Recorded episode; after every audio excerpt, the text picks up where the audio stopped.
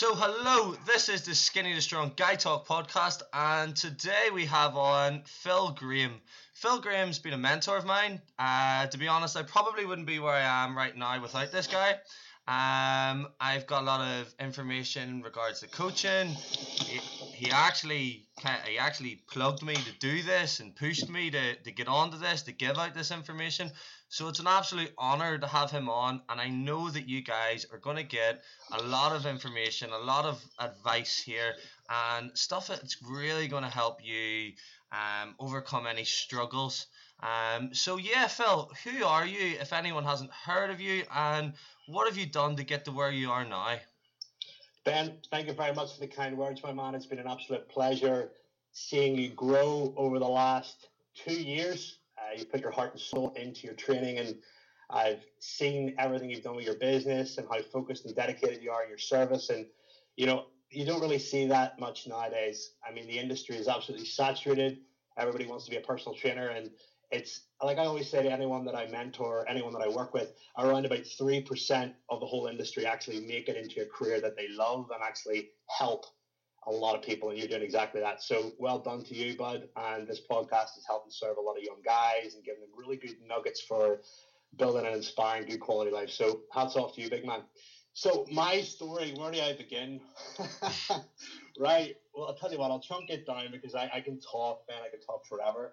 Um, right. First of all, when I was sixteen, I was an overweight kid. I wasn't obese in any way. I was out of shape. I didn't exercise. Um, my diet was atrocious. My lifestyle was not in any way congruent with what it is now. And long story short, when I was sixteen, I was on the bus to school one day. And we had this group of lads that went uh, on the bus, and every single morning we'd stop off and get a fry somewhere. And I went to the same school as you, Inst. So uh, you can imagine what those kind of crowds were like. We went in and we got a fry, and like people were throwing soda bread and all sorts of stuff, and you know, putting too much sugar in each other's teas and all that kind of crap. But my diet was really unhealthy. And I remember this one distinct day when I was going to school, and I noticed looking out of the windows in the bus that I couldn't really see the registration plates. And I was like, what the hell's going on? My eyes are really, really blurry. So it wasn't long until we got in and we had the fry. And then after the fry, we would go around to Centra and we would stock up on sweets. And then we would go over to school. And I noticed that I was going to the toilet a lot. And this uh, this vision problem started to get even worse. And I was going to the toilet like literally every ten minutes. So I thought it was like a virus or something like that, and said to my mum about it. She says, oh, you probably have something. And we left it a few days, and I some, I knew in my gut something wasn't right. And long story short, I went to the doctors with my mum, and I was diagnosed with type one diabetes, okay? That was a, a point where I started to see my mum cry. She started to like break down and go, oh, no, no, no. And then I started to realize, oh, oh shit, this is pretty bad. I didn't really know what diabetes was. But judging by my mom's reaction, I was sort of like, okay, right, something's up here, and I'm going to need to do something about it. So long story short, I remember the first consultation. This is a, an integral part in my journey, uh, the reason why I'm bringing it up. I remember going down the hallway, this like really cold clinical hallway with these like like olive green doors, and going into this room to speak to this consultant. And we were talking obviously about the diagnosis and what I needed to do with my life and blah, blah, blah. And I always remember the language that that individual used. And it was along the lines of, you could, you might, you possibly could. There is a chance. And I was only young at the time, but I took inspiration from those words. And the, the inspiration that I took was that there was hope, and there was answers, and there was a solution. And I looked at all the variables that could have been controlled, and they were lifestyle, stress management, nutrition, exercise, and obviously diabetes medication. So when I was walking out, my mom was like bawling, bawling her eyes. And in my head, I was like processing all this stuff. And I was like, right, in my life now, I'm going to have to make nutrition, training, stress management, lifestyle management, and diabetes medication the central parts of my life. I'm going to have to educate these to the point where I thoroughly understand them so that I get full control and ownership of what I'm doing. And from that very minute, I started reading, I started studying. I had no experience at the gym. I threw myself in the deep end and went to the gym.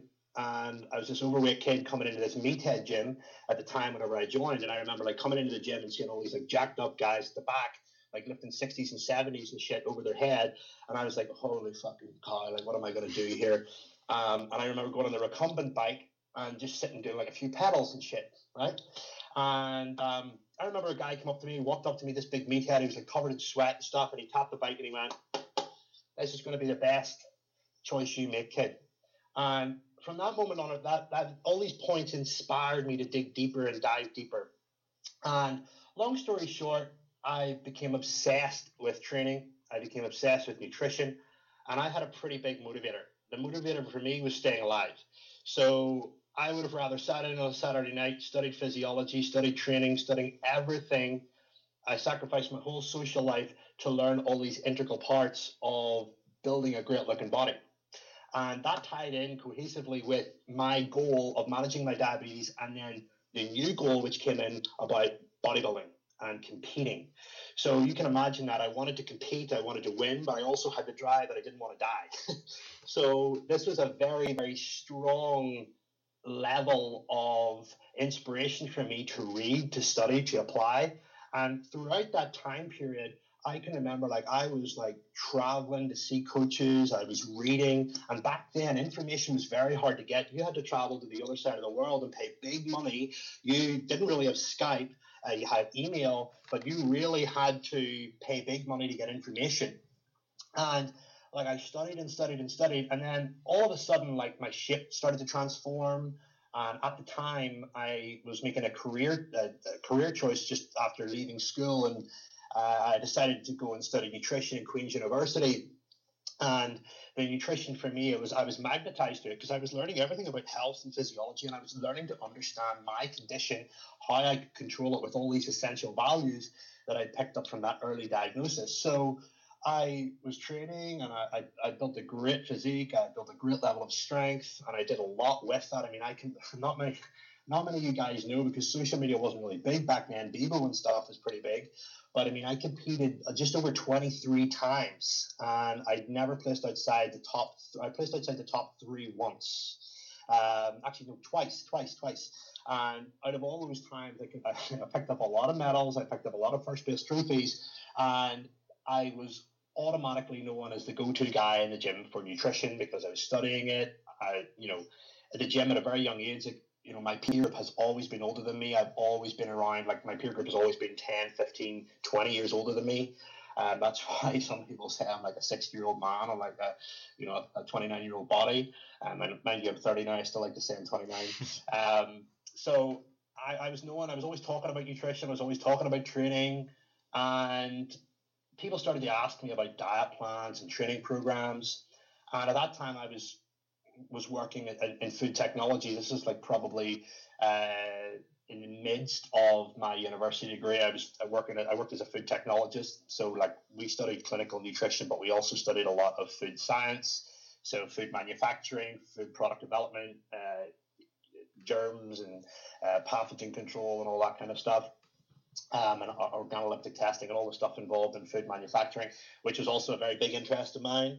Um, And long story short, I, I came to the point where I was like, you know what? I'm getting asked that much to coach people, train people, do programs. And I know a few other people that are doing this, and they're making actually quite good money, but they're not getting nowhere near as much interest as I am. And I'm just talking about stuff that I love. So at that point, I was uh, in the middle of a – I'd actually moved from the food technology into the National Health Service, and I was working within the health promotion.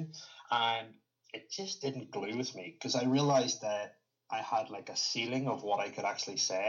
I had a lot of red tape around what I could say, and I knew that I never really could get accountability to the clients that I was working with because I was working in very economically challenged areas where there was a lot of smoking, a lot of obesity, uh, just a real lack of understanding about how to eat and how to live. Um, and that's actually what my dissertation was on, was on food poverty and food education and all that kind of stuff. And you'll see a lot of that health promotion sort of feel still like within my work or within my words and everything that I say. So, you know, from that perspective, I, I decided to take a plunge, and I went, you know what, I'm not going to work a nine to five. I'm going to start building my own business, and it's going to be revolving around personal training and coaching and nutrition. And I always had a very, I was always an entrepreneur. I mean, I was always selling stuff from like, like you know, like I fucking had a, excuse my French, I had a, Uh, the pick and mix shop from when I was like I think fourteen or thirteen, like right in front of the house, selling pick and mix right through to, you know, I had a, a very successful uh, whey supplement um, and uh, business in school, I mean, you went to Inst, right? And, you know, like I literally had like, you know, like underneath the, what do you call it, the big quad? The, the, yeah, yeah, the, yeah, under, under, yeah, yeah. Like I literally had yeah. bags of like whey protein and protein bars and stuff stacked. Like these were my stashes and like guys were making orders. And you know, like goodness. From that early, like I like I had my mom and stuff driving in and like dumping stuff. And, you know, I was running a like full on like, like I was selling maybe twenty tubs of protein a week in school, never mind all the little in-betweeners. And, you know, I used to get like all the stuff like discounted from these supplement stores because I was buying so much, and I was like, right, okay, this is recurring. So I eventually got it on tap, which basically means I wasn't paying for it until I actually made the money. So like I was never really out any capital, and I, I built relationships to allow me to facilitate that. And so like I really enjoyed the hustle of it, and I was selling stuff that I actually knew about, and I knew a lot about it, and people were asking me for diet programs on top of it. So I was like upselling the protein and all the supplements in conjunction with the programs. And, you know, like I was a, a pretty successful, like eighteen year old, like moving into university. And uh, from a business perspective on just that low scale, I mean, I never really took it seriously. I, yeah. I wasn't really interested in the money. It was more sort of like, okay, I'm getting paid to do something that I love and something that I talk about. And these guys are like willing to give me money, so let's do it. So, you know, I never really had a, a vision of expanding that, I suppose, until really I hit sort of twenty-four, twenty-five. Um, but long story short, I went and competed. I did all the stuff. I did the magazines. I was in Muscle and Fitness twice. I was in Flex. I've been in uh, pretty much my article, a seven-page article, still gets published to this day. Uh, like just the other, like, what, six months ago, it was in like the Philippine Muscle and Fitness. Um, and, you know, Like I, I did a lot. I did the competing and I loved it, but I had a massive love-hate. I, I loved it to a degree, but I had a massive love-hate relationship with it. Um, at the time, and I think this is very relevant and important for a lot of the guys listening, because a lot of you guys will start training with no real interest in developing yourself. You will do it from the perspective of trying to impress others and appear significant in life. And that's a very straight-up, hard-hitting statement. Some of you it may apply to. Um, some of you it may not, but generally most young men start training to pack on muscle to appear significant. And, you know, I was in a peer group where, you know, everybody around me was like t- three times the size of me. You know, like I was, they were like doormen at the weekend. It was a very real man's crowd, and I, I grew up with that. And, you know, I was a, I was I was like the smart kid, but also like the sort of like, you know, in between, like I had a bit of street sense and book sense. So Um, I felt that I, in order to fit in, I needed to really pack on this muscle. And of course, during that stage, you know, we were starting relationships and we were starting to do all this stuff. And I thought, well, hey, you know, chicks are going to like me better if I pack on some muscle. And, you know, you know, that came true a few times. But, you know, the, the reality is there's a large part of me that was training for diabetes, but there was a, another part of me that was training to appear significant. And, you know, now in my life, I am probably the least connected to my training than I ever have been, but I'm the most successful and happiest in my life. Yeah. And back then, when I look back, I was so connected to the physical aspect of building myself, but I had other areas of my life that I neglected. And what you typically find in a man is a man is very connected to his physical side and his wealth side, but he neglects other aspects like family, Uh, social, uh, you know, wealth building, um, you know, his mental development, all these other things. And you normally find females are very connected with, you know, family, uh, you know, the concept of bringing up kids, their their beauty, their social circle. And, you know, I was very extreme. I was very polarized in this bodybuilding uh, focus. You know, I didn't want to do anything but build muscle, train, and look massive, and for everyone to tell me that I was massive. And, you know, that for me now, I look at that and I was not doing that authentically for myself. I was putting myself through a lot of pain. I was doing a lot of shows. And I mean, a lot of the shows that I was competing in, I was getting sponsored, I was getting paid, and I had an expectation placed upon me to do them. So when you begin to live your life in the values of other people and expectations, you can never be authentic. And that came crashing down one day when I got injured. And, you know, I got injured. And what I actually realized, I tore my pec, and, you know, I realized at that moment in the ambulance on the way to hospital that I don't have anything else underneath this to back me up. Yeah. I've spent my whole life committed to building this one avenue, and you know what? It's now on ice. What do I do because I can't train tomorrow? What do I do because all the physiology, all the nutrition, all the training stuff I'm reading and I've spent my life reading, what can I do with it now? Yeah.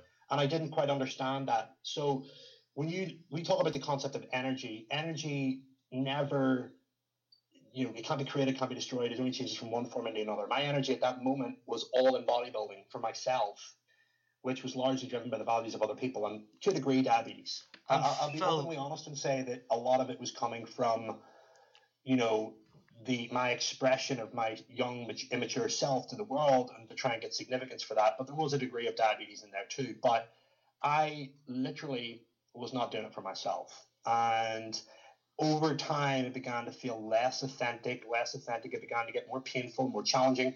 And yeah, I was competing. Like I competed nine times in one year. I did the Mister Britain. I did the Junior Mister Universe. I did the you know Junior Mister World. I did these all these shows back to back. And you know, if you know anything about bodybuilding, bodybuilding's like you know extreme. So you know, my body fat was low. I was in. I was still. I was still trying to deliver a service, and you know, it, there was a lot of stuff going on. But when I got that injury, I realized, right, I need to do something different.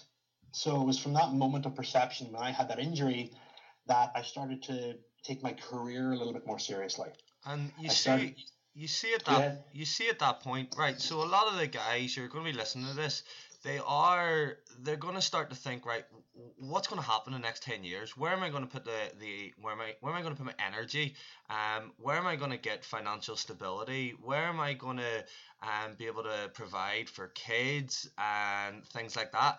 What what advice would you say to them uh, when when they're going towards and they're thinking about that that sort of stability and that long term um, and kind of growing from a a, a lad and a, a boy to a man? Well, I mean, in terms of like planning for your life, I mean, you have to be doing something that you value. So if you look at my life, for example, and you ask me what my values were, it's very crystal clear. My values are health and fitness, entrepreneurship, and personal development. If you look at my life, that's exactly what my life demonstrates. All my friends are in those circles. All my money is created in those circles. Anything I talk about, my expertise, my intelligence, my my whole life is based around those areas. And those areas to me are what I love doing. Now, those areas will shift in priority. Some of health and fitness was at the top one time. It's probably a third at the bottom now. Entrepreneurship and personal development are at the top. So you have to, first of all, identify what it is that you actually value. And that can be very simply identified by just looking at your life right now and looking at your results. Where do you spend most of your time? What do you internally dialogue about? What do you vision about? Who are your friends? What are they involved in? And look at the particular subjects. And we, when we talk about values, I don't mean values like, oh, I like I like trustworthiness. I like, uh, you know, just want to be happy. Um, it's integrity. They're not really values in a sense. Values is what I mean is in subjects or areas that you love doing. And if you look at all those particular areas in, in your life, a value comes from a perceived void.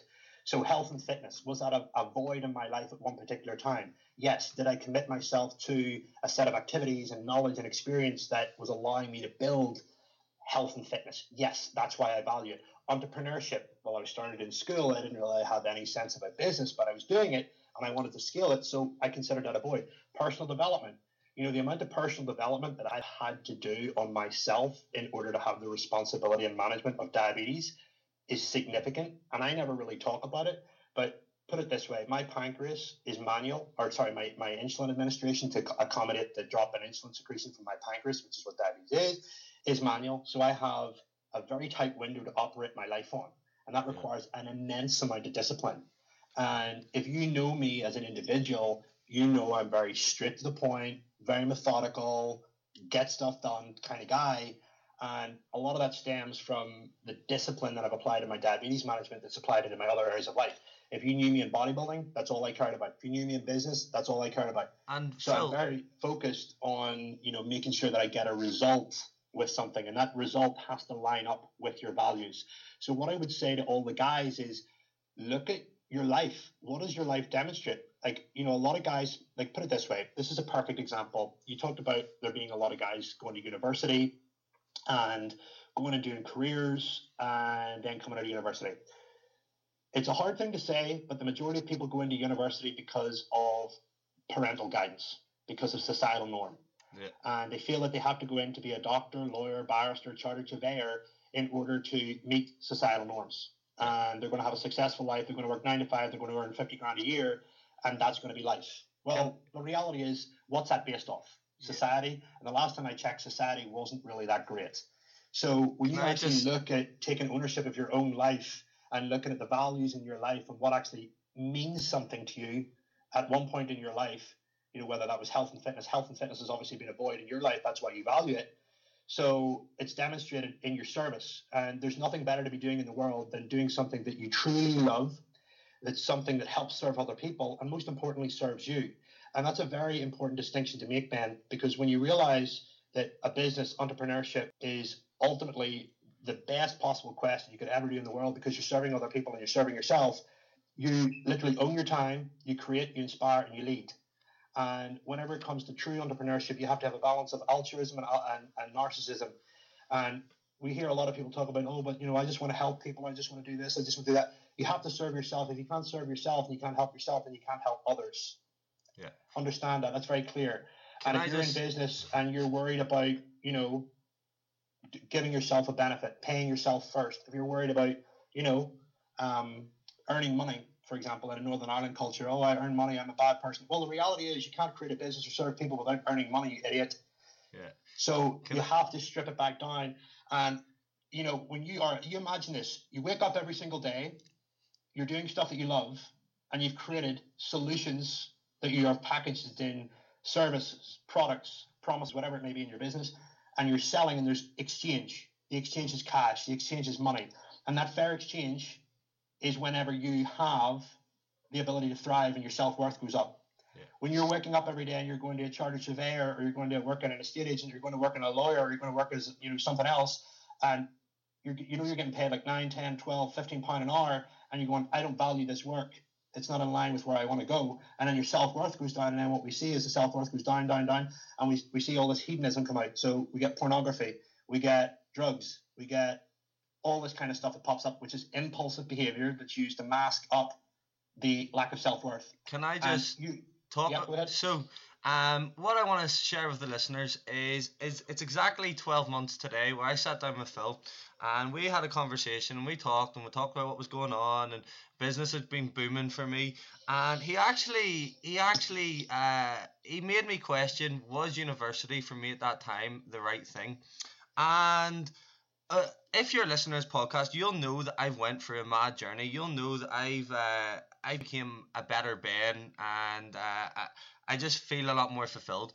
And that all came from, at that current time, I'll be pretty honest. So I was working with a guy, and a, I'd been working with him now three months. And he, uh, on the New Year's Eve, he turned around and he said to me, um, Ben, I feel like committing suicide. And I turned around and I said, come on down, I don't know what you were saying last night, come on down, I'll I'll coach you. And then it was a week after Phil had basically made me kind of question what was university, that he turned around and he said, Ben, I wouldn't be alive without you. And that, that statement, him saying that to me, made me really realise that I have a lot of power. I can really help someone for the good because I enjoy what I do. As as you can see from Phil, the amount of passion he has towards this, I would say I do have a similar sort of passion in regards to training, nutrition, helping people.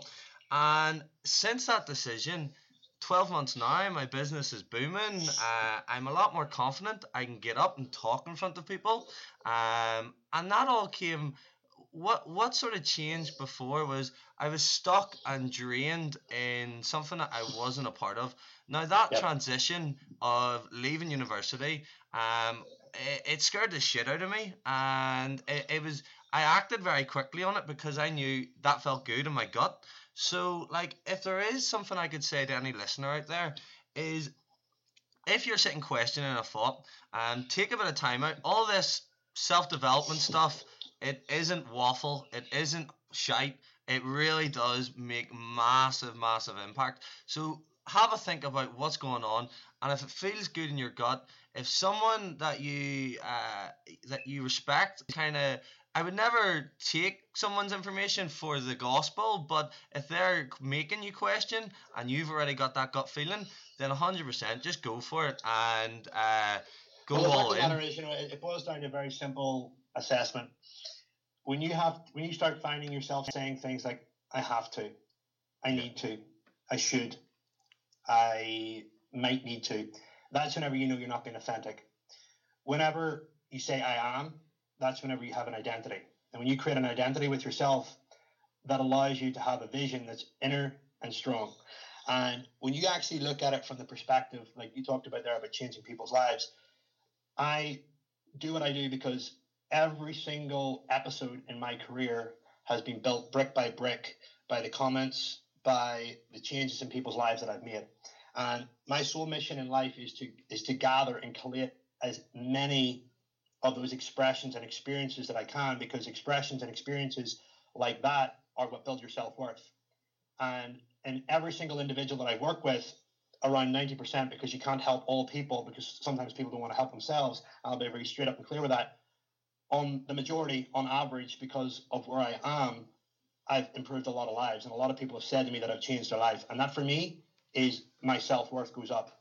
So when you build a career that's focused on something that you love and somebody looks you in the eye and tells you with a tear of inspiration, you have changed my life, what what else do you want to do when you're, especially when you're getting paid for it and rewarded in fair exchange? And money is not the be-all, end-all. Money is, is simply an exchange mechanism. It's a cold, hard exchange mechanism. I give you value, I improve your life, you add value back to my life by giving me a cold, hard exchange. And when you build momentum with that through multiple products, multiple services, and especially if it's in line with something that you love, you never want to stop. I work from, I can work from five o'clock in the morning to twelve o'clock at night. I'm an absolute horse for it. Yeah. And people go, why are you so obsessed with your work? You're such a, like, what are you doing? Like, you know, money's not your God. And I go and look at all those individuals, and none of them are doing anything inspiring. None of them are changing anyone's lives. And they look at my life and they compare my life to theirs. It's structured, it's organized. And they go, well, you know what? My life's not like this. I'm going to look at his and pick it apart.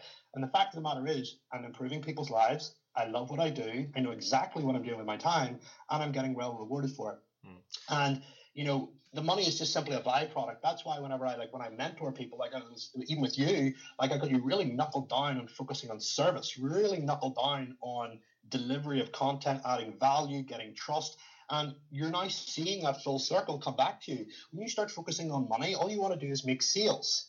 Yeah. You don't have the customer or the, the individual's end problems in mind. You're really just agitating them and wanting to get the cash out of them and then to drop them and leave them.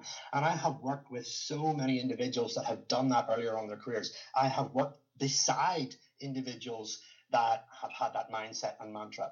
And, you know, they all fail. You know, I, I, I can look at a personal trainer. I could go on their social media account. I could go and listen to them talk. I could listen to the things that they bring up. And I automatically know within five minutes whether or not they're going to make it. Because you look at the first things that they talk about. Somebody immediately starts talking to me about money, starts immediately starts talking to me about what car they drive, how much they earn per hour. I automatically think you're trying to impress me with financial income because that is what is significant in your life. And, and you're not focused on service. And so, so you so, know, it's it's very clear to see that. You see it all as well on social media. I mean, the amount of, like, dude, like it, it's, you know, we were talking about this in one of a, a, a private mentoring group that I'm in. And, you know, you've got all these young girls, all these young guys now buying social media likes. It's very hard to differentiate between what's real and what's not real on, on, on Instagram. And like I said, connect the dots.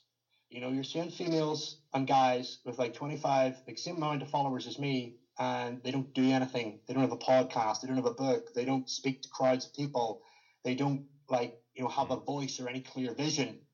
Yeah. And while there may be some circumstances where the guy or girl is really good looking and is showing maybe something that's maybe going to be valuable to somebody walking by and clicking like, understand that that is of not true substance and value from an entrepreneurial perspective. While it may be valuable for them at that particular moment in life, it does not necessarily translate into a business that's going to sustain your life.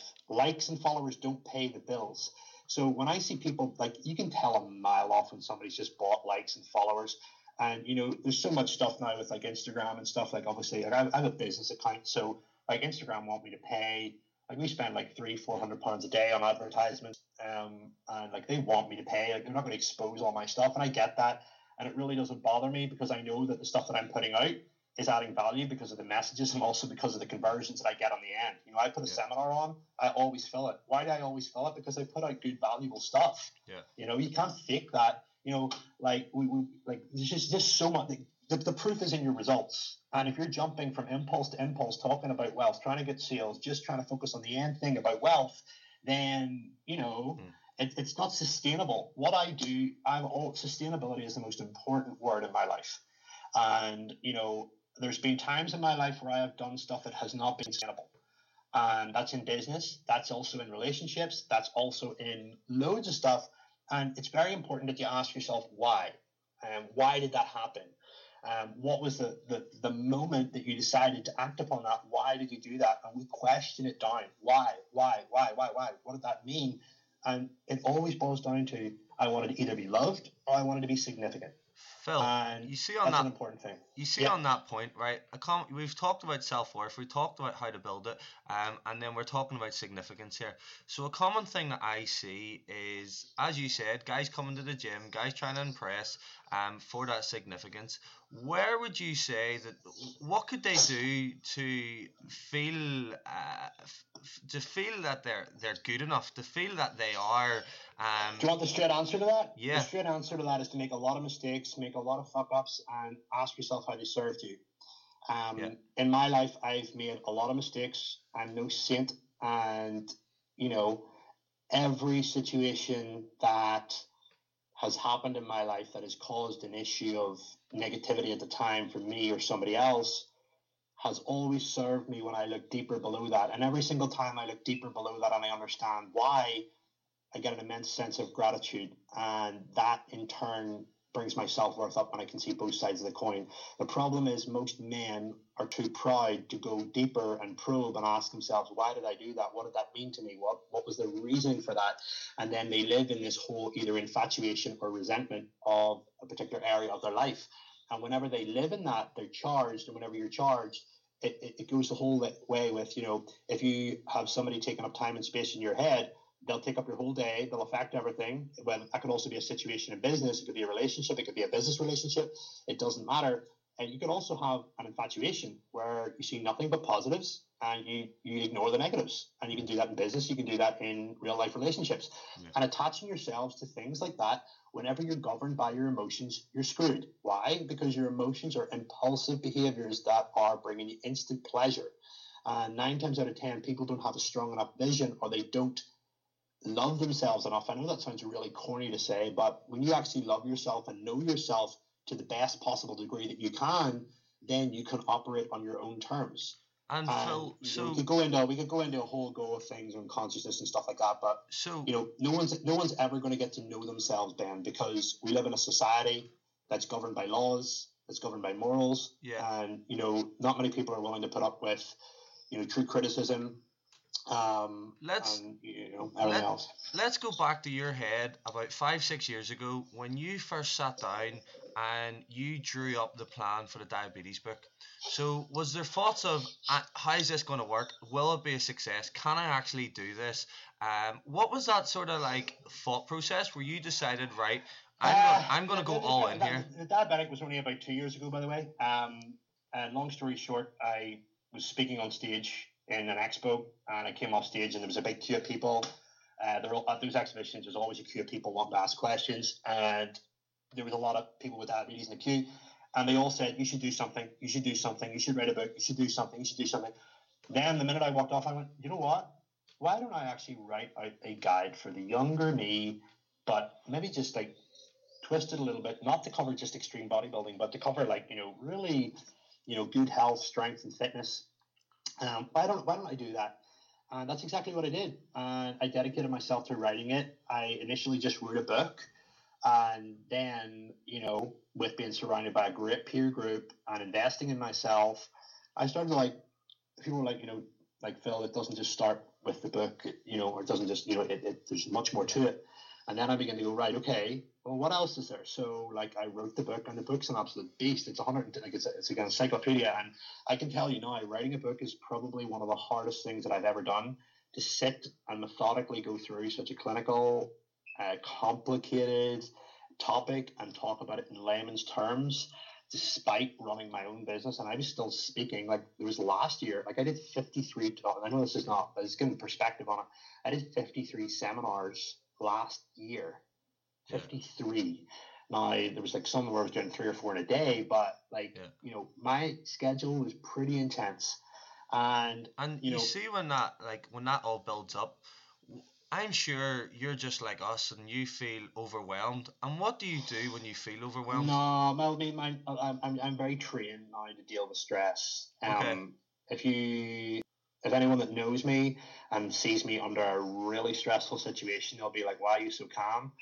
I, I, I'm trained to deal with it because I've been through, you know, quite a lot of that, um, from product launches the whole way through to things failing. Um, you know, like I said, I've got a little bit of street smart, a little bit of book smart, and, you know, I, I, I'm... And if you know me, I'm a very inquisitive person. I always like to know the reasons why behind things. So, like, Ben, everybody in life is my mentor. Not just, like, I have a couple of really, really um, powerful, educated, incredible men in my life, and also a female that that, that mentor me um, in various different areas of life, from mental development, wealth building, social leadership, um you know, like even from the fitness perspective. I mean, you look, look at my mentors in the fitness field. They're all professors. They're all authors. They're all people I've spoke on stage before. And, you know, I've had the opportunity to learn from some incredibly talented and inspired people that are on a mission to either bring information or a service or some area in life to, to the forefront and, and help other people with it. But, you know, in terms of, like, just to bring it back to the, the, the book launch and stuff like that, I mean, I wrote the book and then I started, we, we, we fragmented that out into a membership site, two other ebooks. We're about to look, launch two cookbooks, an online coaching service. We've had, like, I went to Canada, like, you know, f- like three months ago, four months ago, uh, to one of my mastermind groups. And, you know, I put up a post and I was going to Canada and, like, I was overwhelmed by the amount of D Ms that I got. Hey, are you doing a seminar in, in Toronto? So, like, Like the diabetic book is, like, touching every corner of the globe, and we're getting it translated in Spanish, German, and French now. And, you know, to me, like, it has grown into a massive beast. It's very hard to tame because if you, like, our group, we only have ten people a day in our Facebook group because literally the engagement in that group is is yeah. We have seven admins, and all the admins, believe it or not, are actually type one diabetic, but they all work in very high areas of the health service. So whenever I put, if you understand the whole ecosystem and back to the original point on value and service, I created a book that was not fulfilled in the marketplace and had answers that people needed to know. I put the book out. People began to read it, began to talk about it, began to spread about it. Then people in the higher levels of society, so the healthcare professionals that are governing over a, lo- a lot more people below them, are then starting to read it and pick it up. And then they're starting to pick it up and read it and give it out to more clients, and starting to spread and spread and spread. And these people got value from it. They approached me and congratulated me on the value from it. And then I said, look, hey, I've got a mission here. Like, diabetic muscle and fitness is not all me. I want to bring it to the point where it's everyone. It's a community and it's a movement, and it inspires hope and ends suffering. That's my mission with it. So I want to be able to correlate. I want to, uh, you know, get congruent with anyone who's at the top of their field within diabetes management in order to collectively bring this thing together. You go in our group, people are posting up, my life's improved, my blood work's improved, I've got this, I've got that. Every day, there's an immense amount of gratitude in that for me to pick apart. And I don't look at that from a tap on the back perspective. I look at that from my mission as being complete. Next, yeah. next, next. Yeah. I've never got, ever, ever, ever have I got attached. Anyone who knows me probably as well is whenever I achieve something in life, I just literally go good, and it's next. I don't I don't get elated. The problem yeah. with a lot of guys is they get elated with stuff. Yeah. You know, they get elated, they get elated in a relationship, they get elated in a business deal, and then the next thing, bam, something happens and they can't they, they can't flip it. Yeah. And don't get me wrong, I'm not saying that, you know, um I, I've always been able to have one hundred percent control of my emotions. You have to remember, Ben, this as well. When you start to build your life and start to know yourself and you start to get higher up and you start to become more powerful and more of a leader, the margin for error is so much smaller. So whenever I make a mistake that people make every single fucking day, people point the finger at me and go, oh, he's not the guy he said he is now. He's the bullshitter. Yeah. He's this, he's that. Yeah. When I make a mistake, it's over-amplified. Yeah. Understand? Yeah. So the ability for someone to rise through that, and you know, an incredible piece of advice for all you guys. If you want to become a leader, your leadership skill and your leadership level will be in direct proportion to the amount of challenge and criticism that you put up with. Yeah. And you know as well as I do, like, I've had some big criticisms in my life where, like, you know, it's reached public levels, and I was able to transcend and move through that. That actually served me and moved me up. Yeah. You know, that was actually, you know, that incident with the B B C and all that kind of stuff that came about was, you know, me passing an ebook to somebody else that was over exaggerated to get customer views and clickbait. Yeah. And when you look at that, that would have ended most careers. Yeah. And then you got to, then you got to ask, I got to ask myself, the sheer amount of support that I got off that was overwhelming at a point in my career where I wasn't quite sure where to go. Yeah. So it got me back on track. Secondly, as well, they contacted me for a specific reason, and they wouldn't have contacted me for a specific reason to put me on there to get a really dud result and just, you know, yeah. um, you know, put it up there. They, they did that because of my profile and what I was doing yeah. um, at that particular time. And, you know, they brought in a lot of clients, professional clients and stuff, and tried to make a whole commotion out of it, which is a lot of people, actually, because I did a lot of work with professional sport in the background. A lot of people don't uh, know that. Uh, it's actually a separate case. But the reality was, you know, they paid taxpayers money to, you know, it was an absolute shambles of a T V program. And I came out the other side of it, like, you know, far yeah. better. Yeah. Um, And then, man, so, um, so would you say that um, just staying strong individually through each one of these challenges, it, would that be the way that ha- we... Yeah, but I mean, Ben, you understand that most men coil up and die. Okay. Okay, most men coil up and die, and they end up resorting into all the stuff that I mentioned. Pornography, drugs, um, really loose relationships, they can't commit, they're afraid of getting hurt, and they just try to do all this impulsive stuff to keep them afloat. And that... Is, I'm going to say it straight, you have to go through periods in your life where you need to do that, because you have to be able to discover why you acted, what was your intent. And when you begin to question it back because, oh, I just wanted proof of verification that I could do this, I just wanted an instant pleasure because I could do this, it sort of starts to tell you, the more you do that in correlation to how you're living, it sort of highlights the fact that you're not in line with your values and you need to reassess. And the fact of the matter is, we live in a society now where people wake up at eight o'clock in the morning, look at their social media and compare their whole lives all day long until they go to bed. And their whole life is based on comparison, and they never actually sit and stop and go, do you know what?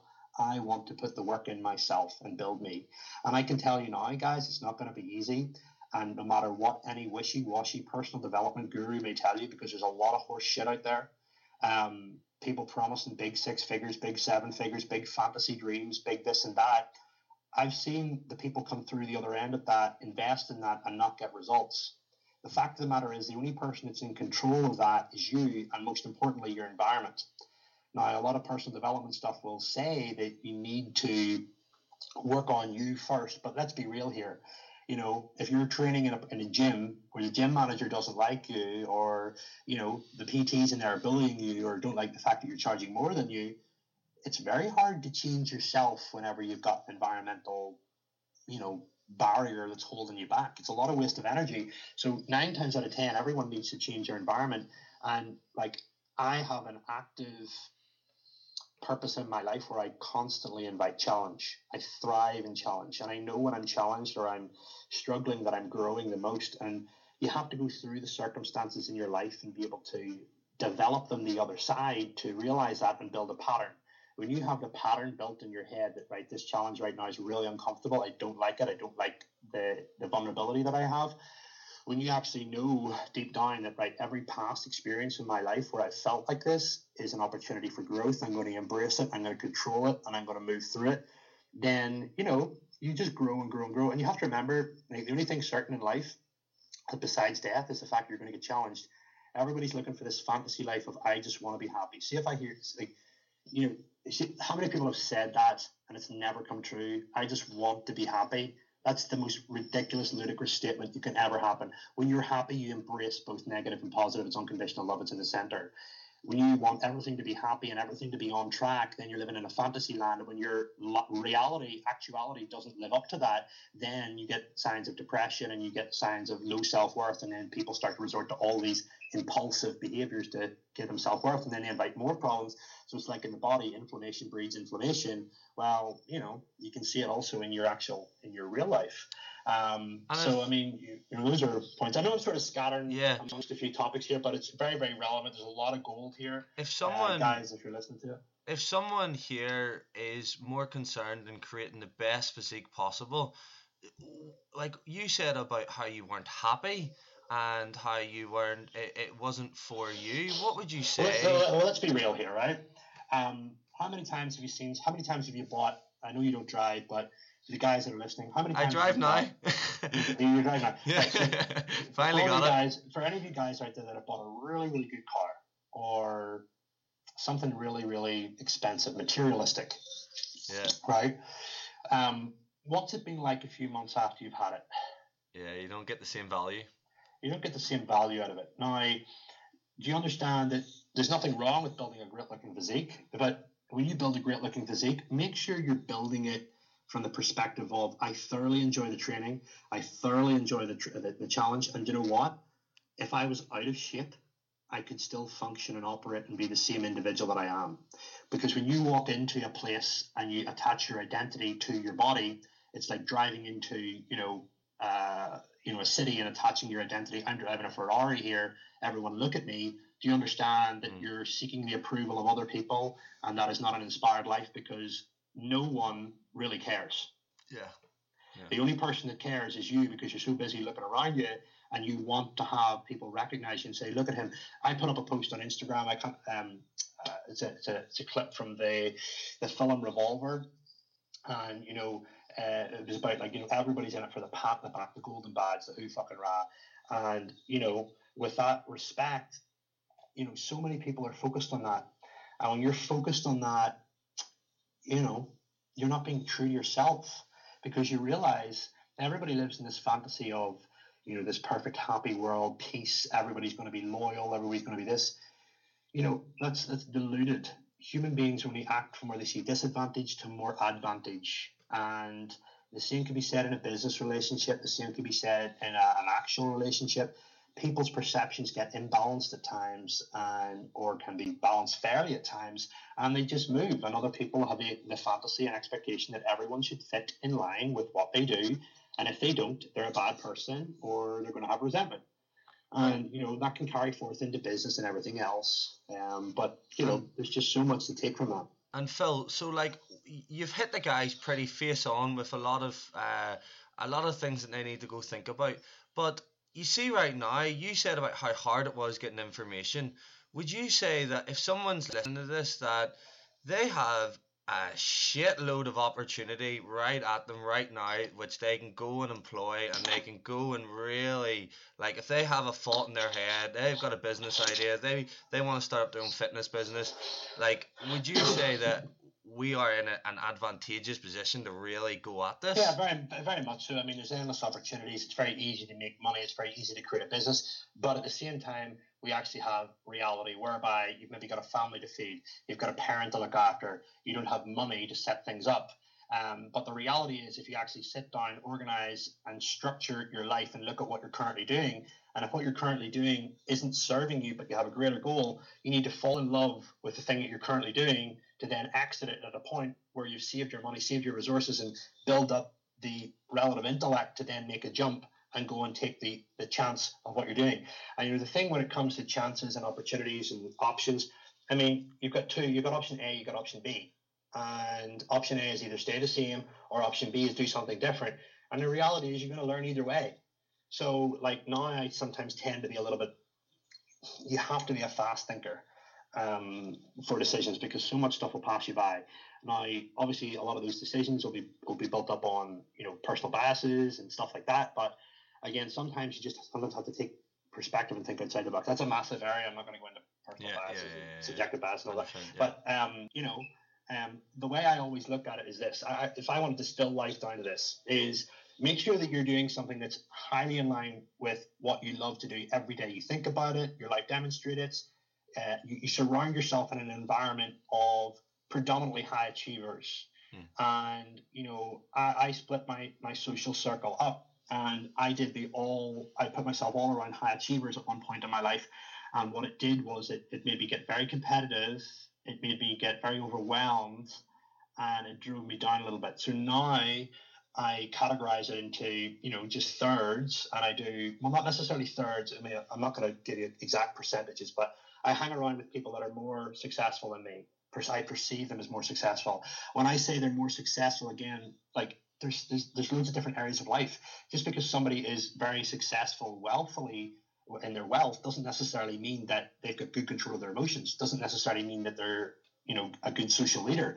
If somebody is very physically developed, it doesn't necessarily mean that they are good in relationships. It doesn't necessarily mean that they're good with their money or good, good with their business.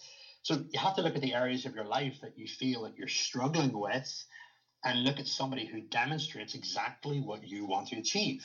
And when I say achieves exactly what you want to achieve, look at their life, look at what it demonstrates. Mm. The success leaves clues, and you surround yourself with people like that. You get ideas. Like, you know, um, like I've got friends, like, like Jamie Alderton and my friend Tom are coming over, and they're, they're guys that have done really well in their business. Um, and we talk about business in certain areas, in that particular element of life. Um, but then there's different people that I'll surround myself with who are maybe involved in, uh, you know, different areas. Uh, surrounding yourself in an environment like that, but also as well, I, I I love to help people, and people that I would consider as not as inspired or not as um as focused as me. I love to inspire people like that and bring them up. Yeah. Um, because it allows me. You have to remember, whenever I, anytime I go and do a mastermind or or do a speech or anything like that, I'm teaching myself. Yeah. So whenever I teach that to somebody else, that's the best way to learn, is to read and then go and teach. So whenever I teach somebody else and they put it into action, they see the result, and I get to look at how how did I word that, how did I talk about it, how did I apply that, what were the practicalities. Then I, I refine my own knowledge. Yeah. You know? Yeah, yeah. And then there's people that are on the same level as me, and we are the ones that fight the most, uh, critique the most, generate the most ideas the most. Um, you know, the guys that are on the same level as me, we all take the piss out of each other, but we love yeah. each other, you know? Yeah. Um, um, so, you know, you have to divide your social circle up. Um, social circle will have a massive influence on, and family as well. Um, I mean, we could get into loads yeah. of stuff, um, but, you know, um, as I said, I've got some very exciting stuff coming up, like personal development stuff for young men, due course, and just life planning stuff and bits and pieces. And, you know, yeah. it's you, you, you have to be well read in this area, but you also have to be well lived. Yeah, one hundred percent. And nobody, and nobody wants to go and learn from somebody who has just done book theory. Everyone wants to go and learn from someone who's made the mistakes, done it. And, you know, book theory is essential. I mean, there's a lot of people that also jump in with experience, but, uh, you know, I think if you're going to get the most efficient and effective result, you need to have a, a little bit of logic there. Um, so you need an amalgamation of both. I call it street smart, book smart. Yeah. And, you know, if you're all street smart, you're screwed. If you're all book smart, you're screwed. You need to be in the middle. one hundred percent. Phil, I am very uh, cautious of your time, so we'll sum this up. So for, I'm, I'm actually I'm actually on another podcast in about three minutes. So well, yeah, no worries, Phil. Where can we find you? Yeah, just go to phil dash graham dot com. I'm actually in the middle of completely rebuilding that website, so uh, check that. Um, I'm actually rebuilding my own podcast, Lifestyle by Design. It's going to be called. It'll not be out for the next three months or so. Um, find me on Instagram in the meantime. Um, there's a whole lot of other, like Diabetic Muscle and Fitness, if you're diabetic and stuff, it's a whole community. Uh, but Phil Graham, just look me up on Instagram, uh, work away there. But there'll be a lot more stuff you guys will be seeing uh, from a Northern Ireland business anyway over the next uh, year or so. So, awesome. Yeah, all good, my man. Awesome. Thank you. I am very grateful for having you on. And again, guys, I, as I said, I wouldn't be where I am without the help from Phil. So I would definitely recommend checking out his stuff, checking out his podcast, and getting involved in some of his up-and-coming seminars. Thank you for coming on, Phil, today. And if, again, any listeners have any questions about what we talked about, want any extra guests on, et cetera, feel free to just message me on Instagram.